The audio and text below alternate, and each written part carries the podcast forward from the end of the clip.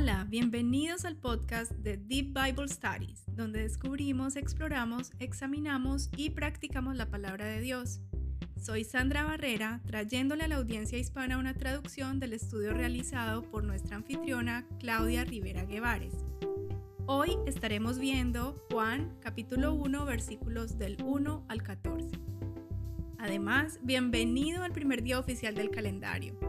Estoy muy emocionada de que finalmente podamos leer los primeros versículos de Juan, así que vayamos directo a eso. Juan capítulo 1 versículos del 1 al 14 muestran el prólogo del Evangelio de Juan. Este es probablemente el pasaje más teológico de Juan, así que por favor no te pierdas y quédate conmigo. El tema más importante de los versículos del 1 al 18 es que Jesucristo es el Hijo de Dios y es Dios mismo. También hay un gran énfasis en cómo el verbo, que es Jesucristo, Dios el Hijo, es decir, el Hijo de Dios, se hizo carne. En otras palabras, el Dios eterno se encarnó, habitó y ministró entre los hombres, para que todos los que creyeran en Él fueran salvos. Así que vamos a tomar versículo por versículo para que todos podamos seguir. El primer versículo dice, en el principio era el verbo, y el verbo estaba con Dios, y el verbo era Dios. Esta frase es paralela a Génesis capítulo 1, versículo 1, que dice, en el principio Dios creó los cielos y la tierra. Esto significa que Jesús estaba en el principio de los tiempos, del espacio y de la materia, y que nada fue creado fuera de Él. Esto destaca la preexistencia de Cristo. Él siempre ha existido. Jesús es el Dios eterno. Con respecto a este versículo, A.W. Tozer dijo en su libro En busca de Dios, abro comillas, una palabra es un medio por el cual se expresan los pensamientos. Y la aplicación del término al Hijo Eterno nos lleva a creer que la autoexpresión es inherente, es decir, permanente o esencial en la deidad, que Dios siempre está buscando hablarle a su creación. Toda la Biblia apoya esta idea. Dios está hablando. El versículo 2 reconfirma esta idea, ya que dice, Él estaba en el principio con Dios. Veamos qué dice el versículo 3. Todas las cosas por Él fueron hechas y sin Él nada de lo que ha sido hecho fue hecho. En este versículo se establece claramente que Jesucristo es la segunda persona de la Trinidad. Es el Hijo de Dios quien creó todo el universo junto con Dios el Padre.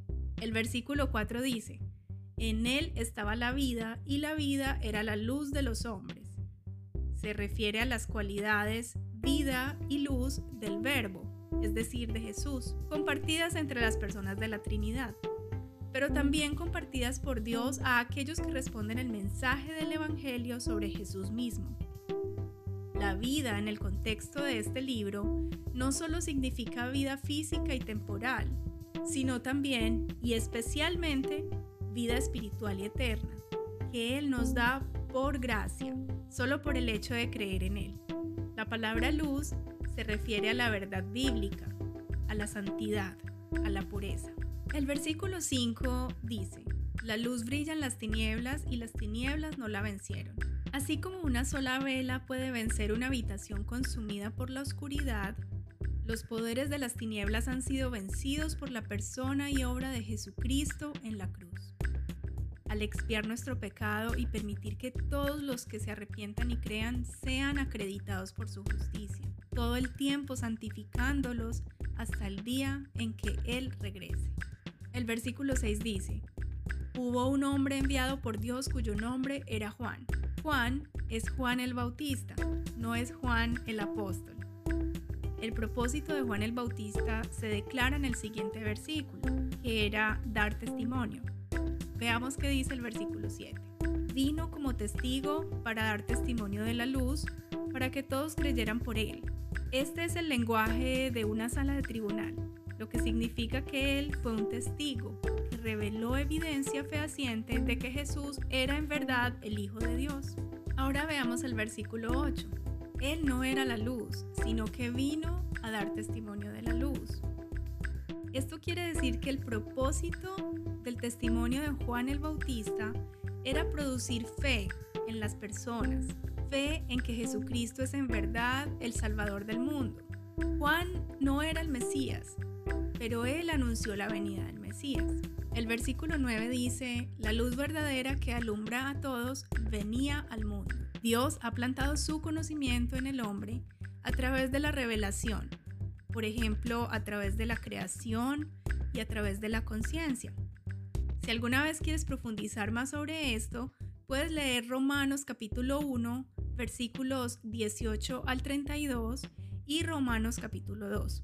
Esta revelación general no produce salvación, solo puede llevarte a la luz completa o revelación de Jesucristo mismo. Es por esto que constantemente escucharán decir que toda la Biblia trata sobre Jesús. Todo apunta a Él.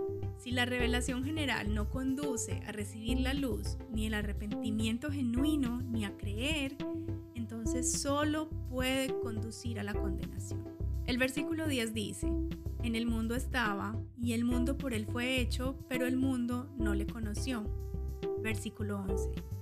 A lo suyo vino, y su propia gente no lo recibió. Estos versículos se refieren primero a la humanidad en general, porque Él es el creador, y en segundo lugar a su propia nación, los israelitas, es decir, su linaje físico y la nación a la que se dieron las escrituras para anticipar la venida de Jesús. El versículo 12 dice, pero a todos los que lo recibieron, que creyeron en su nombre, les dio el derecho de ser hijos de Dios. John MacArthur explica que recibirlo significa reconocer sus afirmaciones y poner nuestra fe en Él, lo que lleva a una vida llena de reverencia por Él. Aquí se ve muy claramente que esta salvación es un regalo de Dios por su gracia, a través de la fe solamente en Cristo. El versículo 13 y 14 dice, Estos no nacen de la sangre, ni por deseos naturales, ni por voluntad humana, sino que nacen de Dios. Y el Verbo se hizo hombre y habitó entre nosotros. Y hemos contemplado su gloria, la gloria que corresponde al Hijo unigénito del Padre, lleno de gracia y de verdad. La palabra se hizo resalta la encarnación, el Dios eterno que toma la humanidad el sobrenatural se redujo a sí mismo a lo natural. Pero no nos confundamos pensando que Él era solo humano, porque Él era 100% Dios y 100% hombre. Él nunca dejó de ser Dios, sino que se convirtió en Dios velado en carne humana. En esto podemos ver que Dios decidió habitar entre su pueblo de una manera muy personal, como hombre. Y aunque su deidad estaba velada en carne, Existen destellos en el Evangelio de su naturaleza y majestad divina. Esta gloria se puede ver físicamente, que nosotros mismos veremos en otros capítulos del libro, pero también espiritualmente, a través de los atributos que solo Dios puede poseer. Bondad, gracia, misericordia, verdad, sabiduría, etc. Estos atributos de la propia gloria de Dios enfatizan la bondad única del carácter de Dios definitivamente vista en relación con su regalo de salvación a través de su único Hijo amado. En este versículo podemos ver una relación muy cercana y exclusiva entre el Padre y el Hijo de la Deidad. Es tan increíblemente única y más aún revela la justicia y la gracia de Dios a la humanidad al sacrificarse Él y justificarnos a nosotros.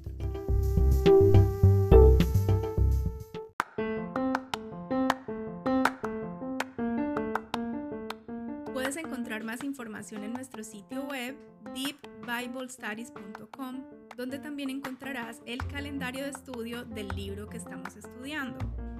Nos encuentras además en Instagram y Facebook como Deep Bible Studies.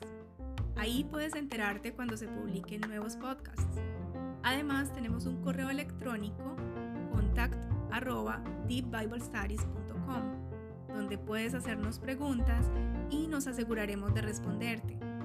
Espero que tengas un día maravilloso y nos vemos la próxima vez.